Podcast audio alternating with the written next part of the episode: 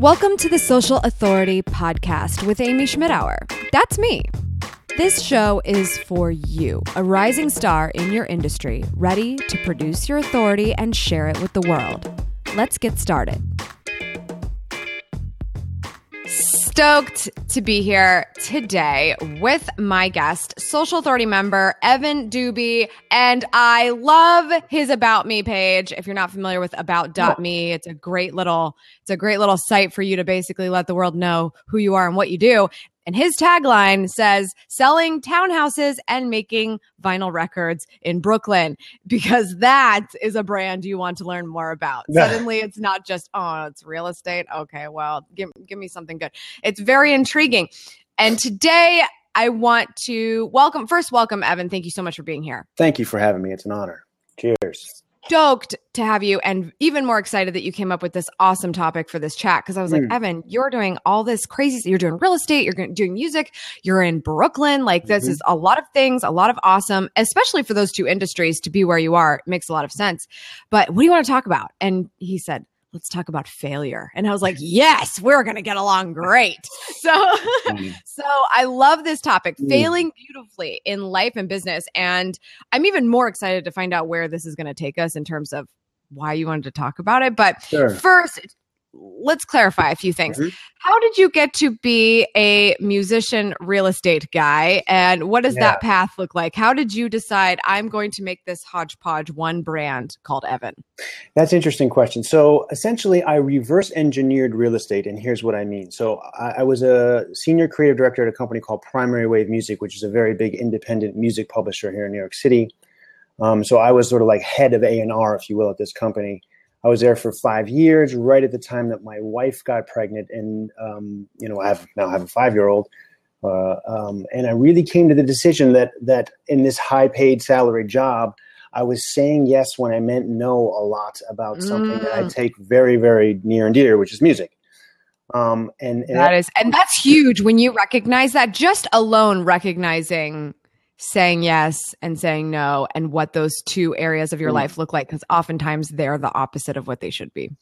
Certainly and you know i i just i i structure my life in many ways around uh, the meaning that that i get from music. And so to be saying yes when i mean no about music was really really painful. So i should say that up front and i didn't i just no longer wanted to be a person who sold their hours for one set price i.e a, mm-hmm. a salaried person Mm. I wanted control of my time. I wanted to be there for my daughter. Um, and, and, I just was like this this life that I had, um, you know, quite fr- frankly, the job that I had, most people would kill for, and I gave it up. Um, now, of course, New York City being what it is and expensive being what it is, I needed to, excuse me, engineer a new gig. And so I just was like, okay, I don't want to commute. I want to put big checks in the bank. I want to be in charge of my own time. I want to be my own boss and I just sort of like by by just default whittle it down and be like, oh, okay, I can sell drugs, which I won't do, or I can go into real estate. Um, also, another great reason to be in New York.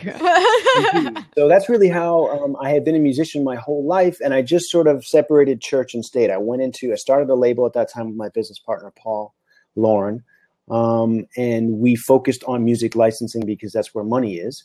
Um, and, and, then I parsed out uh, the sort of um, you know the the bigger check component of my life into real estate, and I and then really my life has sort of unfolded in a beautiful sa- fashion since. So I'm I'm quite fortunate that I made that decision, and it but it really came out in a certain sense of failing. So that's really mm. you know to lead us back to the topic.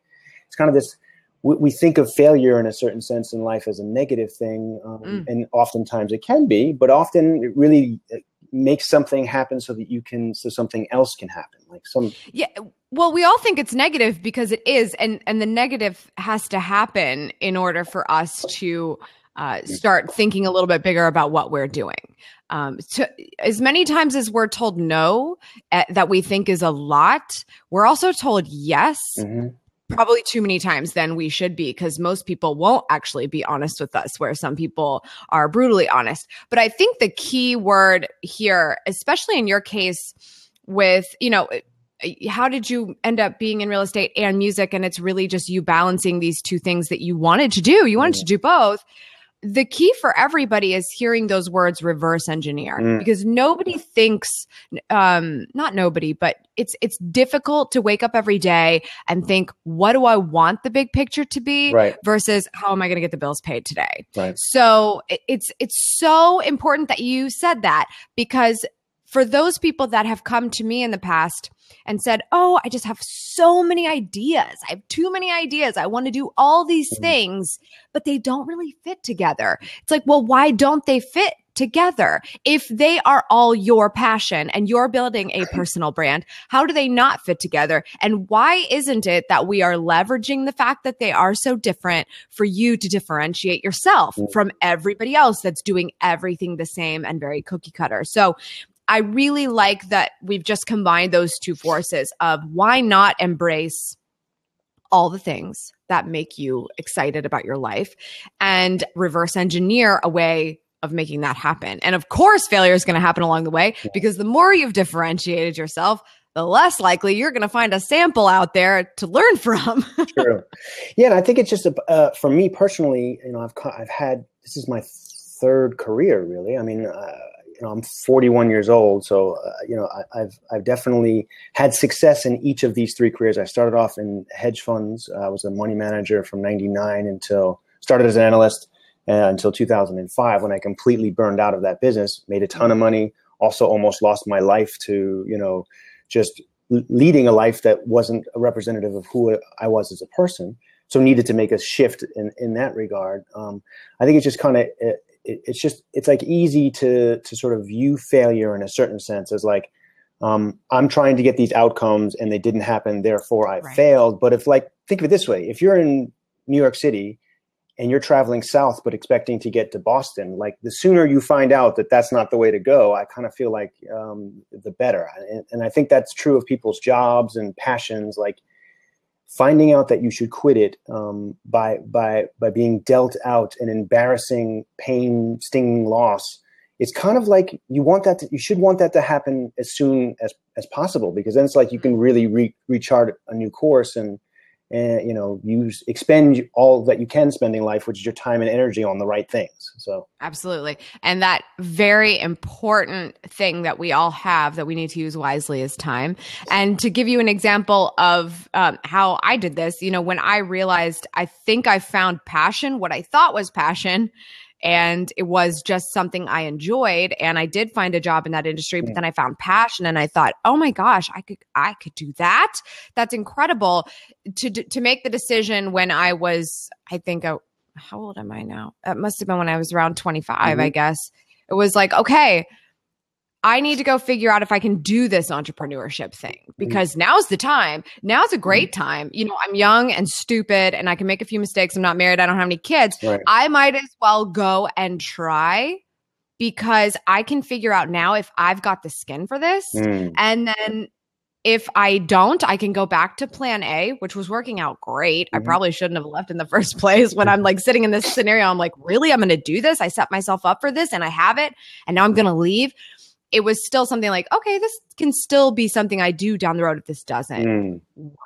So, but I think the key there is that, right? You have to fail fast. And it doesn't matter how old you are necessarily, but it's that decision that it's like, if this is something you truly have the guts to attack, you have to fail fast and it sounds horrible but you you just are going to. It's really just i'm going to go try this. Mm-hmm. i'm going to go try to create a light bulb until i don't and then i don't and then i don't and then i don't and then eventually i might. And then when you do it made everything along the way worth it because of how much wisdom that you've acquired in that time. Yeah. I love that. Yeah it's true. It's it's oh sorry you were going to say. No no no go ahead um, and I think failing fast um, is certainly something that I don't know. There's like this. The, the, key question is like, should you quit or should you go forth? And I think like uh, you know that's I think the difference between failing and failure. And When you start to like really peel back the layers and say like, well, am I making mistakes and not getting the outcomes I'm expecting towards some larger goal? Or is this really like something I should just stop doing? And I think at the end of the day, that's the thing that most people I think gloss over with a bit of machismo or machismo um, mm-hmm, mm-hmm. um, about like you know fall down uh, you know 99 times get up 100 like but not if you're traveling south from New York City and wanting to go to Boston so and, and I think that's the more nuanced thing that really needs to be I guess the thing that you, you can dig down deeper and be like you have to be self-aware you have to sort of um, try and engage in asking the bigger questions like am I traveling down the right roads? And if you are, that's where I think you need the application of all of that, like fail fast, learn, go forth thing. Yeah. I love it. Uh, so this brings me to like the big question. I mean, we called this failing beautifully. So what what has been your biggest failure mm. at this point? Well, I, I, can. I mean, I can classify them in different ways. So um, I could say most painful. Um, I could say biggest sort of like one that everybody knew about, but then didn't come into being. And I'll, I'll rattle them all off. I think they're all beautiful in their own way. Great. So the, I guess the most painful one was probably my hockey career. I was a competitive hockey player, um, and I played. Uh, I was on scholarship at the University of Connecticut. That ending not on my own terms was mm. the most painful thing. I had a, a, tremendous falling out with the coach, lost my scholarship. Um, wow. and, and the problem with that, of course, was that, you know, as a teenager, I guess I was, yeah, 19, um, mm uh, you know, so much of your identity is tied up in, you know, particularly amongst the uh, uh, hyper male nonsense things that teenage boys who play sports kind of get into. And sort of that social death was certainly one that was um, hard to deal with. Um, in, in, retrospect, you know, I had been sort of uh, deluded into thinking that I could become a competitive uh, professional hockey player by scouts and all this other stuff. That just wasn't the case, right? Like I know lots of those guys, they are freaks of nature, and I am not in that regard. I'm a good hockey player. It's a different thing. Mm. Um, so it was good that it happened, but a very, very painful thing. So, so there's one that's 20 years ago, and I can still feel some of the reverberations of that, good and yeah. bad.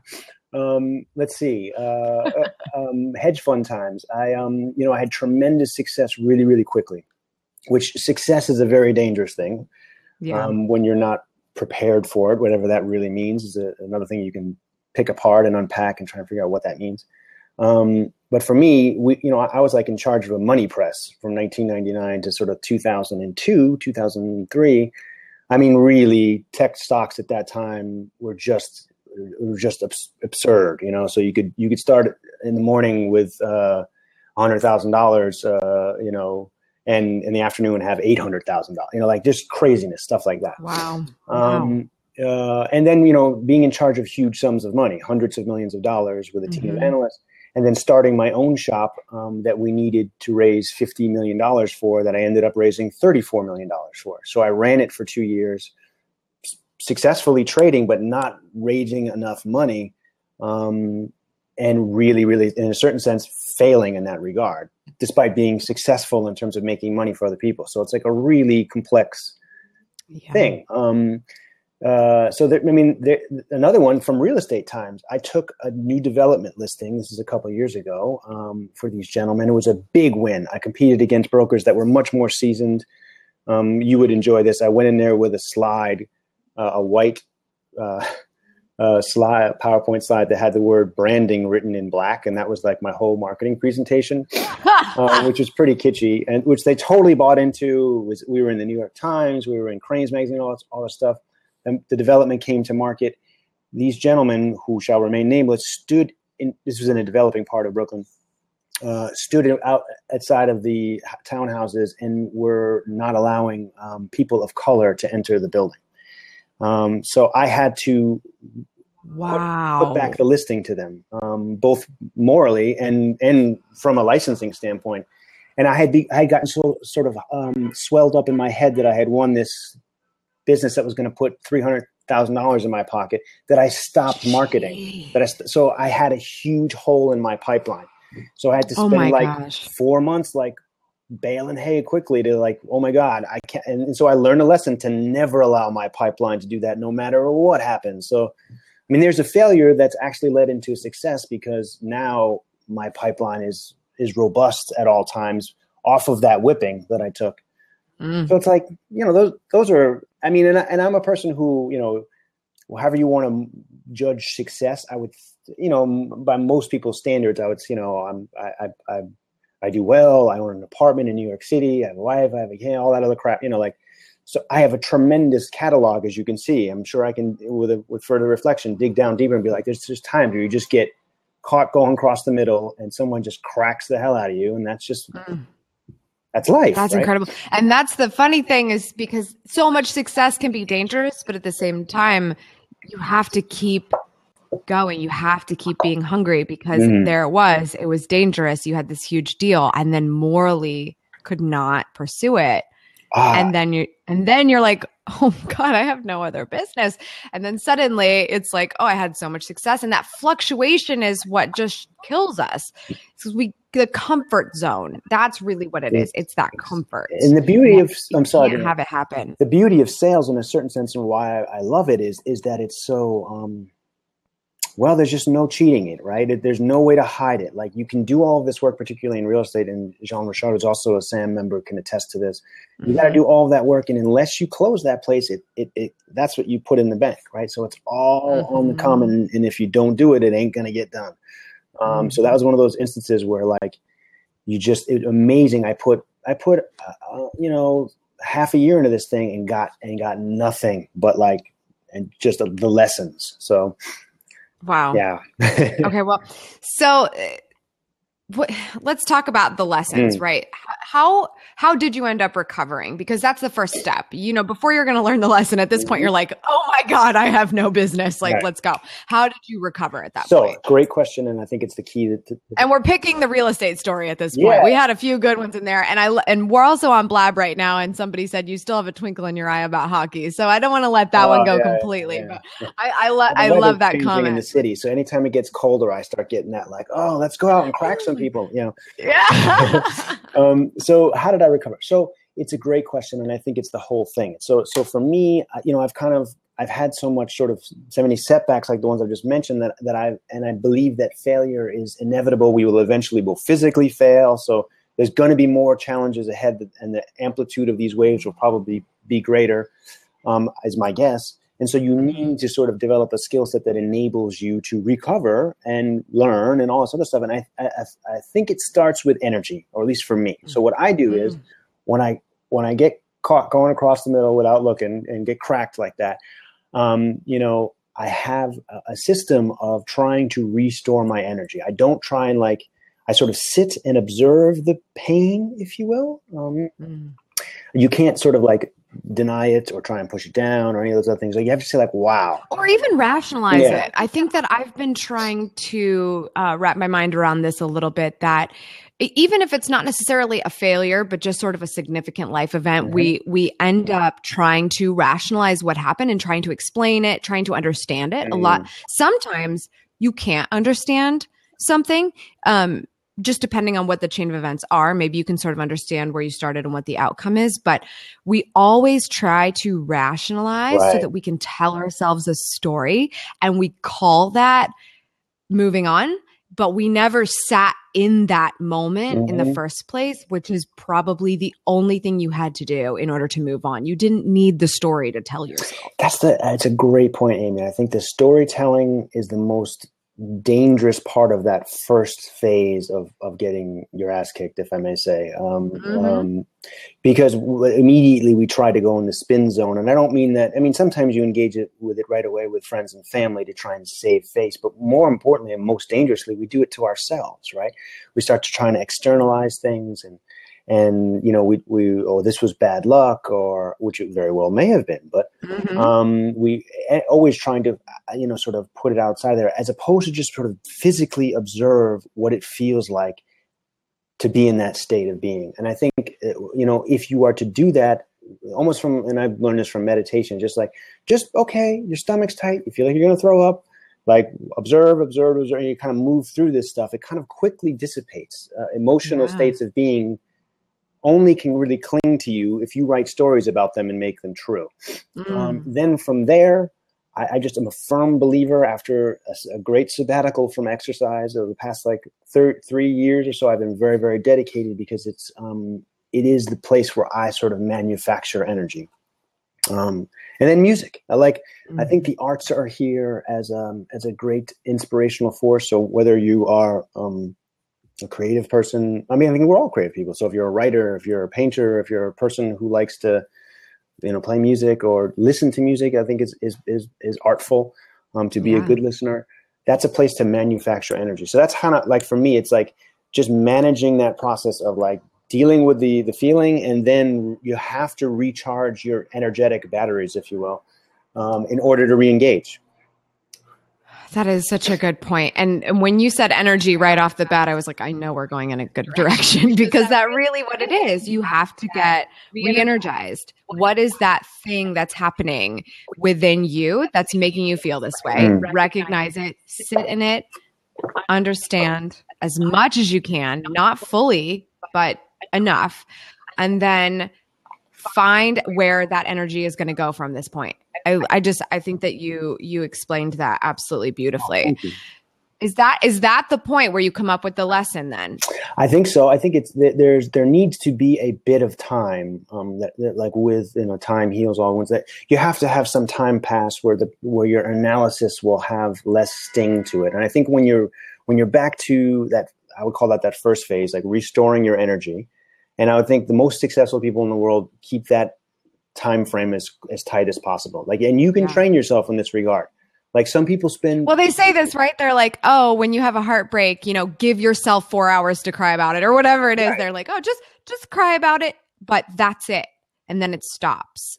And I think that's what what you know the successful people or the people that at least the people that recognize time as mm. very important. And the more time you spend on that, the more you're losing.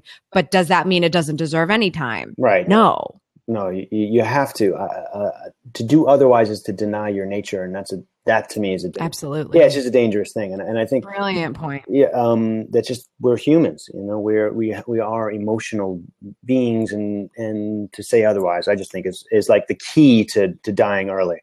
Um you know yeah really. So uh so then for me i think there's a there's a period of time where you have to do a, a post-mortem um to to derive the inherent lesson. I mean, it's not just mm-hmm. going to reveal itself to you without the inspection. And I think what I have uh, through the thickening of the skin um, and the lashes that life will uh, allow, um, I've been able to sort of get to a spot where, like, I, I, I seemingly, depending on the, the, the hiccup, you know, condense this energetic thing down pretty tight. So that's um, pretty. I can move on pretty quickly.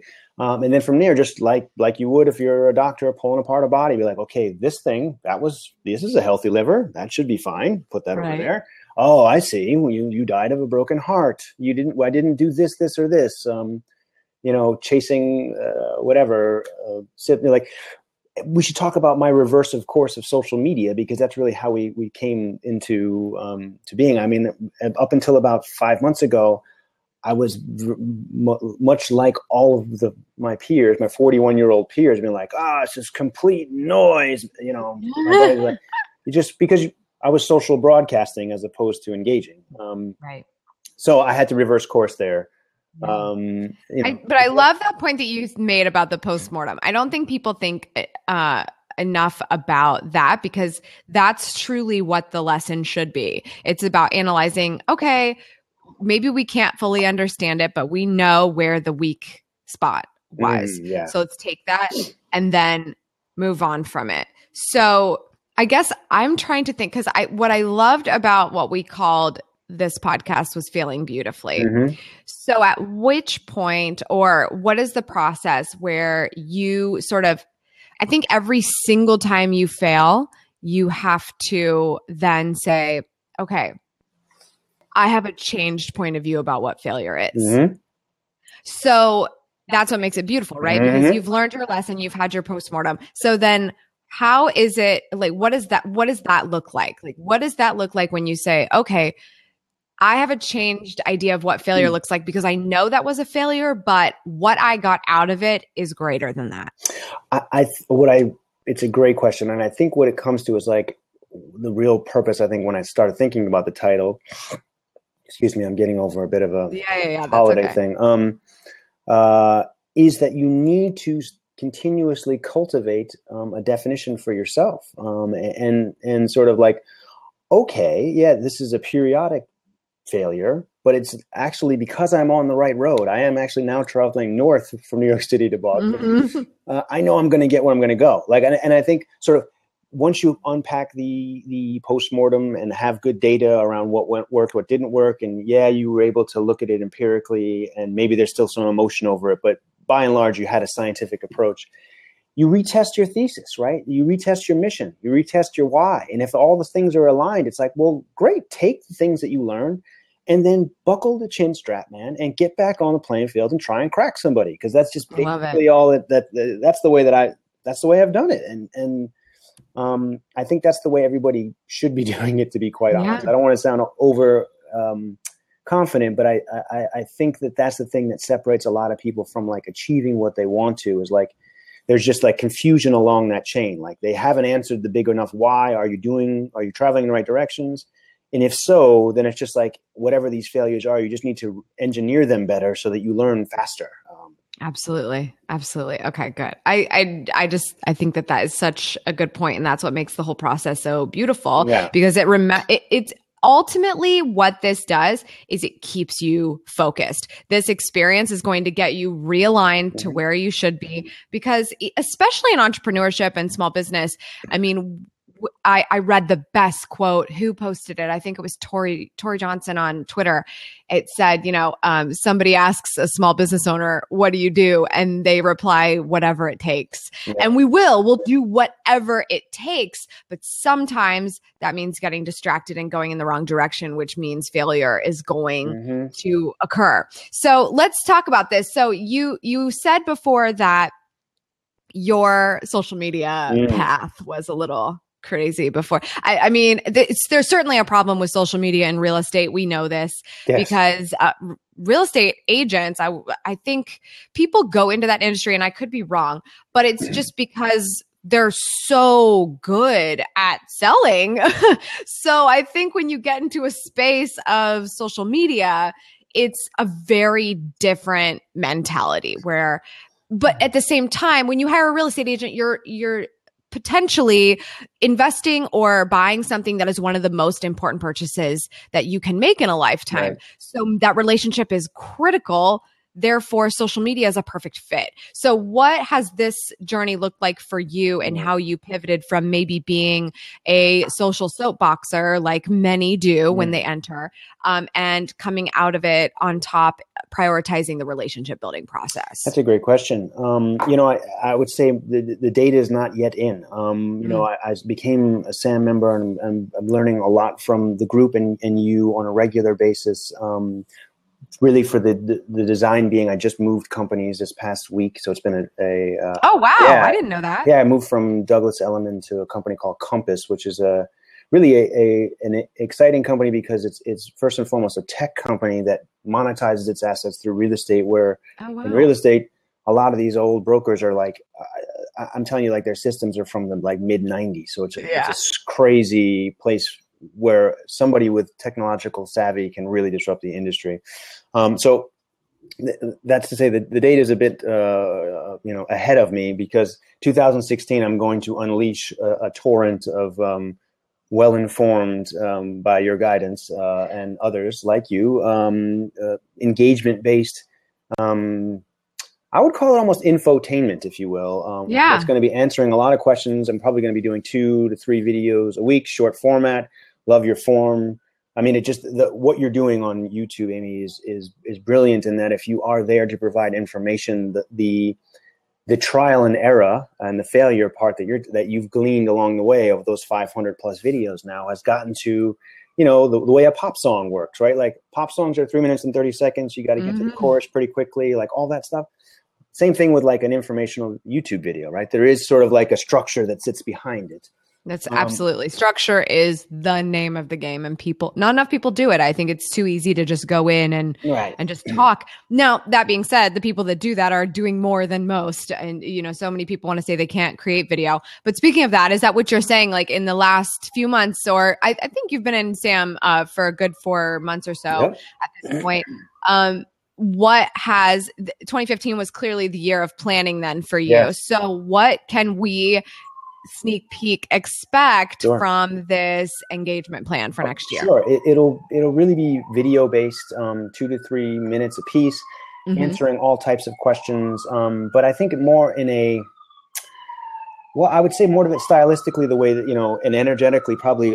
Sorry, New York City is a noisy. Place. Oh, that doesn't even okay, phase cool. me. Um, People on the podcast are used to hearing me with sirens in the background. Uh, just uh, I live on Union Street in Park Slope, so it's like a main thoroughfare for all. Types oh yeah, um, I know that story. So um, yeah, it's going to be video based, quick moving, um, and just answering a lot of the questions that I think that I've gotten over the past five six years in real estate from buyers and sellers. Um, uh, and I, you know, I'm going to make good use of Facebook ads. I think that that is a disruptive platform. You know, it, it only recently, when I say that, over the past four months, what did I wake up to the idea like, ho- holy crap, man, this is a, a, like an ads platform that anybody it's data for days. And the idea that I can target a zip code with a specific mm. type of thing, and I can target people's um, emails and other f- pages that people like uh, is just disruptive, and nobody and that I can see in this marketplace is doing that. So I think there's a great arbitrage opportunity to use the parlance of my Wall Street times between what's available to, for brand awareness to an agent like me and what people are doing. So I see that as virginal territory. So I think 2006 years, I'm going to be throwing punches at that significantly hard and learning along the way, of course. But it's going to be. I was waiting to make this company move first, and of course, learn how to do it a bit. Um, sure, sure, absolutely. That's what's to come. Well, that's super exciting. Congratulations on your changes, your successes, and your failures. and thank you for being a part of Social Authority membership. You've been such a great contributor, and I was so excited to get you on the podcast so we could talk more about it. Much appreciated. Thanks for having me. Thanks for being here, Evan. Just want to let everybody know thank you for tuning in. Really appreciate your feedback in the comments here on Blab, or if you're listening on the podcast, your comments in the reviews on iTunes and Stitcher or wherever you like to listen. Thank you for taking part in that big ups to the bandwidth sponsor for the Social Authority podcast, and that is AWeber, the only email marketing platform that I trust. Go to savvysexysocial.com slash AWeber for a 60-day free trial. And for more details of how, how you can join me and Evan in Social Authority membership group, go to socialauthoritymembership.com. We'll see you. Listen in to your earbuds next week.